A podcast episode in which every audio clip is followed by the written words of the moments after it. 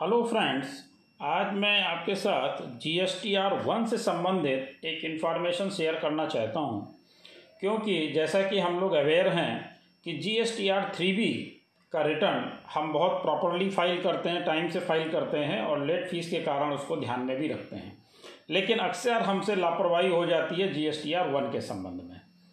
GSTR 1 filing में अक्सर हम लोग लेट करते हैं और कई बार उसको बहुत ज़्यादा समय लेट करके भी फाइल करते हैं, तो उसी से संबंधित एक इन्फॉर्मेशन आपके साथ मैं शेयर करना चाहता हूं कि GSTR 1 से अब हमें लेट फाइल करने से कौन सी दिक्कत आने वाली है।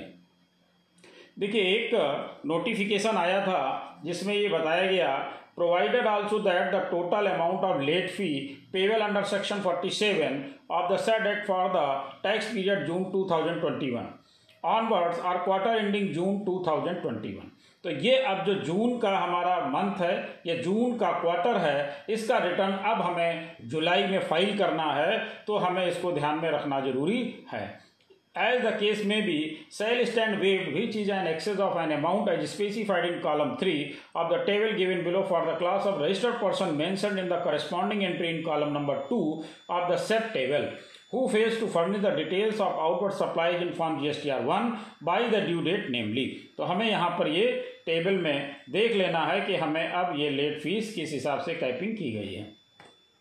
देखिए, पहला है registered person who have nil outward supplies in the tax period। अगर हमारे इस टैक्स पीरियड के अंतर्गत nil outward सप्लाई है, यानी एक भी सेल नहीं है, तो हमारे ऊपर जो लेट फीस लगने वाली है वो 250 रुपीज़, यानी ये कैपिंग कर दी गई है कि 250 रुपये SGST और 250 रुपये CGST आपके ऊपर लगने वाली है। नेक्स्ट है registered person having an aggregate turnover of up to ₹1.5 crore up to ₹1.5 crore in the preceding financial year other than those covered under CL number 1।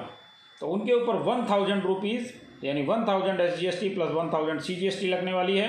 इसके अलावा थर्ड में दिया, registered person having an aggregate turnover of more than ₹1.5 crore and up to ₹5 crore in the preceding financial year other than those covered under CL number 1, यानी 1.5 करोड़ से अधिक और 5 करोड़ तक अगर आपकी टर्नओवर है तो आपको 2500 रुपीज़ SGST और 2500 रुपीज़ CGST पे करनी है, यानी 5000 रुपये आपके ऊपर लेट फीस लगने वाली है।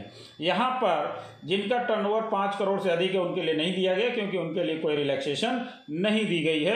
उनके लिए एज यूजुअल जैसा कि पहले था वैसा ही है। तो अब हमें रिटर्न फाइल करने से पहले इन चीज़ों को ध्यान में रखना बहुत ज़रूरी है। इसी के साथ कि अगर आपने अभी तक हमारा चैनल सब्सक्राइब नहीं किया है तो कृपया सब्सक्राइब करें और बेल आइकन अवश्य प्रेस करें, जिससे हमारे अपलोड होने वाले वीडियो आपको जल्दी से जल्दी मिल सकें। धन्यवाद।